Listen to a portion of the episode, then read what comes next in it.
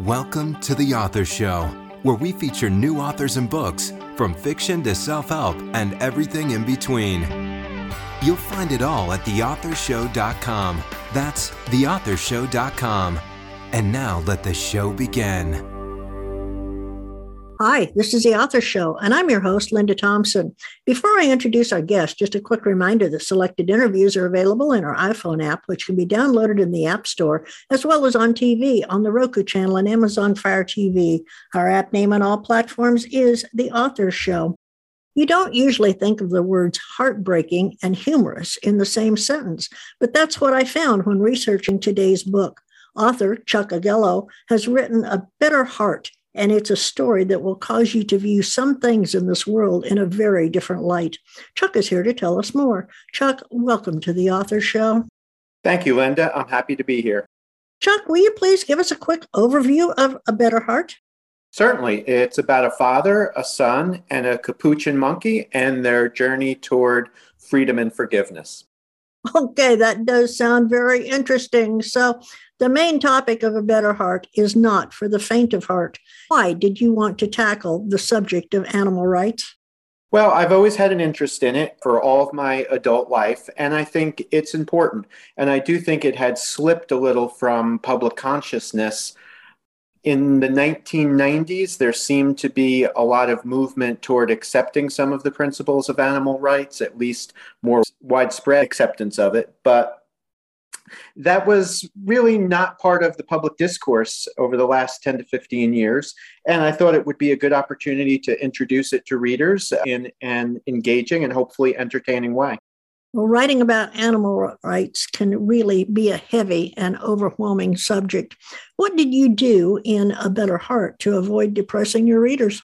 Well, I did two things. The first was that I tried to make it a funny book in certain parts and to focus on the characters instead of describing what had happened to Henry, who is the capuchin monkey who was subject to animal experimentation. I do touch on it. There are a few pages that are graphic and might be disturbing to readers, but it is a few pages. I would say it's certainly less than 10. We focus on it, but it is not the singular focus of the novel like you said, your book is in the humorous fiction category, yet you are tackling a very serious subject. Was it easy for you to combine the serious with the humor into one really good story? Well, I hope so. And I guess readers would be the ultimate judge of that.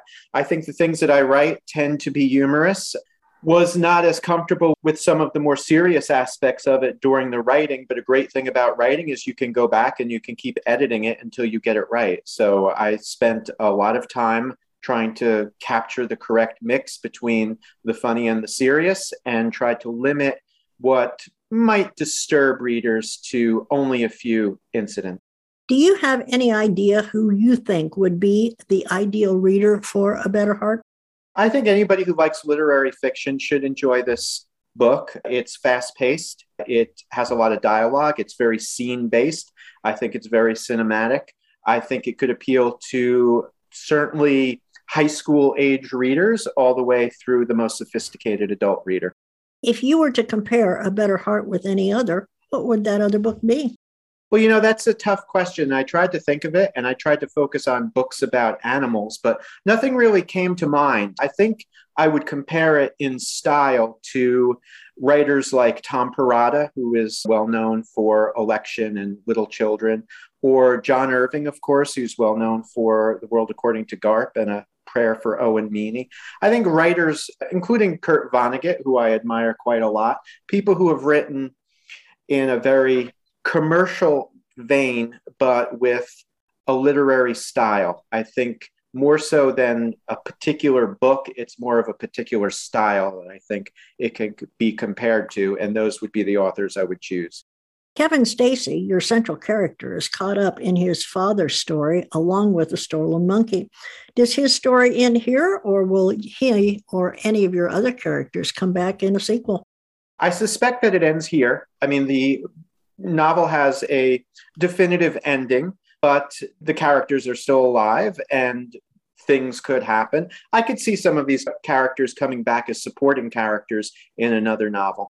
I kind of got the feeling while I was researching for today that maybe there is some tension between father and son. Is that so? Oh, there's a lot of tension between the father and son, particularly around issues of abandonment. The father pursued a career in Hollywood in which he was not successful, but he was never around for the son. And the son certainly has resented that and carried that resentment into their adult relationship. So, who does the monkey belong to, father or son? Well, he's a little bit of both, but he starts off the father's responsibility and eventually becomes the son's. You've written another book, The Revolving Heart. While these two books are not related, will your next book also have the word heart in the title? I suspect that it won't. It's really it was not my intention to write books with the heart in the title. The original title for A Better Heart was Exit 23, but I didn't think it was very descriptive. In the novel, there is an animal sanctuary called A Better Heart. And as I was writing that chapter, it became apparent that that was probably the best title for the novel. Just off the cuff, what would you like to say to our audience about animal rights? I would ask people to consider their relationship with non human species and keep at the top of their mind the idea of respect and kindness, that non humans also deserve our respect and they deserve our kindness. Talking about a better heart, which came to you first, the characters or the plot? The plot came first in that I knew I wanted to write about animal rights and I knew it would feature an animal that had been subject to experimentation. So I had that idea and I began drafting, I'd say about three chapters of a novel that I eventually abandoned. When I revisited the idea, the character of Kevin, and particularly his voice, it is a first person narrative, his voice came into my mind, and I began to build the story that is now A Better Heart. So it started with a plot idea, morphed into a character, and then the two kind of came together to become the novel that eventually I finished. Tell us a little bit about animal experimentation for those of us who really don't understand what goes on. Well, I should specify that the novel is set in 1999, so it is set in the past. And happily, there have been a lot of improvements and a lot of laws that have passed to protect and both eliminate unnecessary animal testing. So the situation is a lot better now than it was in 1999. However, there are still experiments that are conducted in which primates, as well as dogs, such as beagles, are subject to isolation, are subject to fear inducing events to measure their nervous system. Ultimately, when you think about animal experimentation, a lot of people think, well, if it's going to save human life, then it's worth it, even if the animals do go through terrible experiences. Now, we could argue that question either way. But what I would say, when you really look at most of the experiments that are done, they are completely unnecessary and serve no greater scientific purpose. Particularly now with computer models available, there's almost no reason to conduct experiments on animals anymore. I have to concur with that wholeheartedly because I think there's nothing more cruel in the world than subjecting something else that's living to unnecessary cruelty. And I am an animal lover, and trust me, PETA is my favorite place to donate money to because of that very reason. So, what would you say sets a better heart apart from others in the same genre? I think what sets it apart is its focus on character and its focus on moral choice right? So i'm giving characters moral choices and i'm giving them those choices in a funny and engaging way. Okay did you leave a moral or maybe a message in a better heart for your readers? I think the message would be pretty clear to anyone who reads it is one, that I'm suggesting we need to treat animals with the respect and kindness that they deserve, that we should realize they have their own emotional lives, they have their own interior lives, they form family bonds. They are essentially us with different languages. And once you accept that, you realize that some of the things that we subject them to are really not acceptable. Very well said. So, Chuck, what has been the most rewarding experience for you since publishing your book? I received a blurb from Ingrid Newkirk. You happened to mention PETA, People for the Ethical Treatment of Animals. She is the founder of PETA, and she was happy to read the novel and to offer some comments in support. She praised it for its views on animal rights, noting that they were presented in a realistic and not preachy way. But she also said that it was a great novel to read, even a great beach novel, which was exactly what I was hoping to do. I didn't want to write a philosophy book. There are others who can do that a lot better than I can. But hopefully, I can tell a story that keeps the reader engaged. Chuck, even as a child, were you a storyteller and did you always want to be a writer? I always had an active imagination with a lot of imaginary friends. I used to put on plays with my stuffed animals.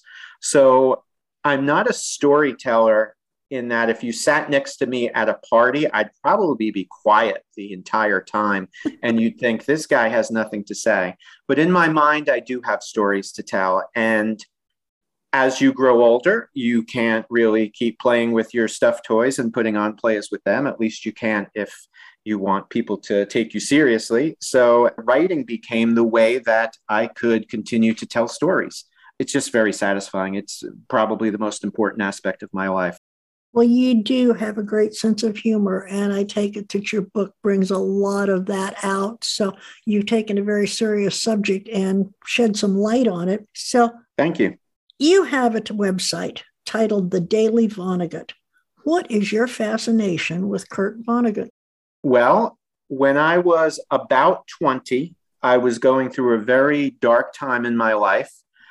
And a friend gave me a copy of Kurt Vonnegut's book of stories, Welcome to the Monkey House.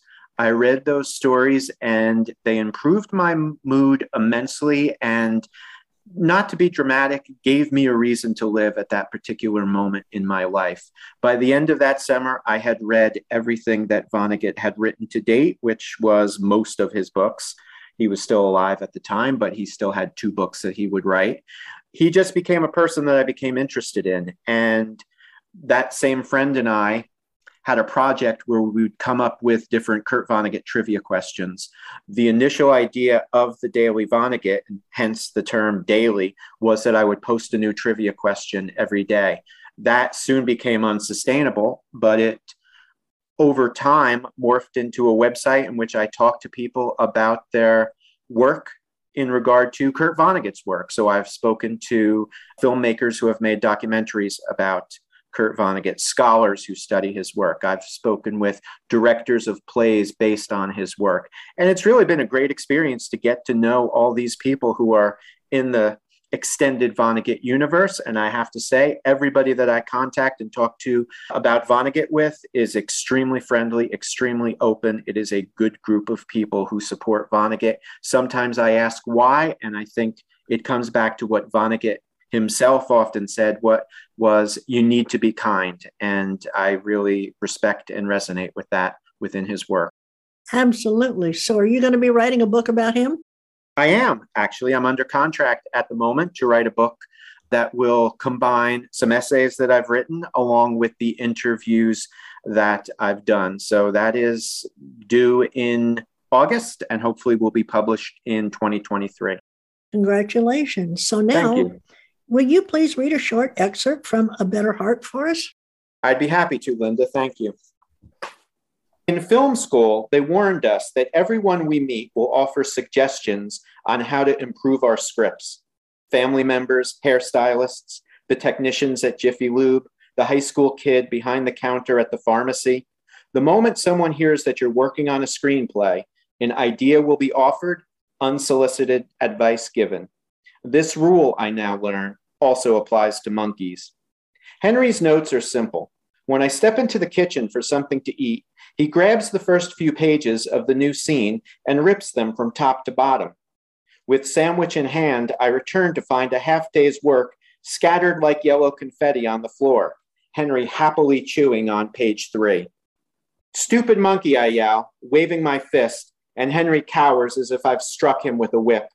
His cry is a soft, pitiful meek meek, and as he runs off to hide in the nook between the cabinet and the wall, I see the bald spot on the back of his skull, a patchwork of scabs dotting his skin.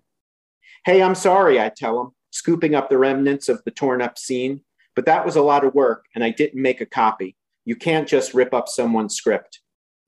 He curls fetal like, covering his eyes with his tiny palms. My father isn't home, so it's just the two of us. I grab some popcorn from the cupboard and offer him some, but he won't look up, won't stop trembling in a ball against the wall, a stream of urine leaking from his diaper, pooling at his feet.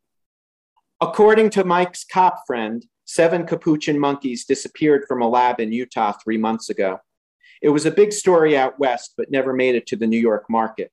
I hadn't heard of it, though if I had, I would have paid no attention, relying on Veronica for current events or simply ignoring everything except my film. The shaved scalp and scars suggest Henry is one of the missing seven. For confirmation, we'd need to check the roof of his mouth, where labs tattoo serial numbers to identify their property. I've yet to do this and doubt I ever will. Henry is one of the seven. I can feel it. The question is, how did he wind up with my father, and what are we going to do about it? okay. Um, that was hilarious, to put it mildly. I had to bite my tongue several times while you were reading to keep from laughing out loud. But on the other hand, I could feel my heart beating for uh, this poor little monkey who wasn't used to being yelled at, didn't know what to do when that happened, and your heart just goes out to him. So you did a phenomenal job of blending those two. And now I've just got to know where can we learn more about you, about your other book, and where can we purchase A Better Heart? Well, the best place to go is the website, which you already mentioned, The Daily Vonnegut. So the Daily, so T H E D A I L Y, and of course Vonnegut, the last name of Kurt Vonnegut, which is spelled V O N N E G U T dot com. So the dailyvonnegut.com, you will find a link that's all about me, and you can purchase the books on the website. We've been talking with Chuck Augello, author of A Better Heart. Chuck, thank you so much for sharing a better heart with us. You've written a story about animal rights that informs and entertains rather than preaches, and a lot of our listeners are going to want to read it. When you publish your next book, will you please come back and chat with us again? I certainly will, Linda, and I appreciate your kind words. Thank you. A heartbreaking yet comic family drama a Better Heart examines the human animal bond and the bonds between fathers and sons, challenging readers to explore their beliefs about the treatment of non human species. If you want to learn more, please go to thedailyvonnegut.com and order your copy of Chuck's book today. And when you finish reading, don't forget to post your review. And please share this interview with your friends so that they too may become acquainted with our author. And remember, the author show may be accessed at any time at theauthorshow.com. Plus, selected interviews can also be found on major platforms such as Amazon Fire TV, the Roku channel, Google Podcasts, Amazon Music, and many more. Whether you're an author who would like to be featured or a reader in search of new books, theauthorshow.com is a really great place to start. Thanks for listening to The Author Show. Find out more about authors and their work at theauthorshow.com. Theauthorshow.com. Tune in next time to another great author on The Author Show.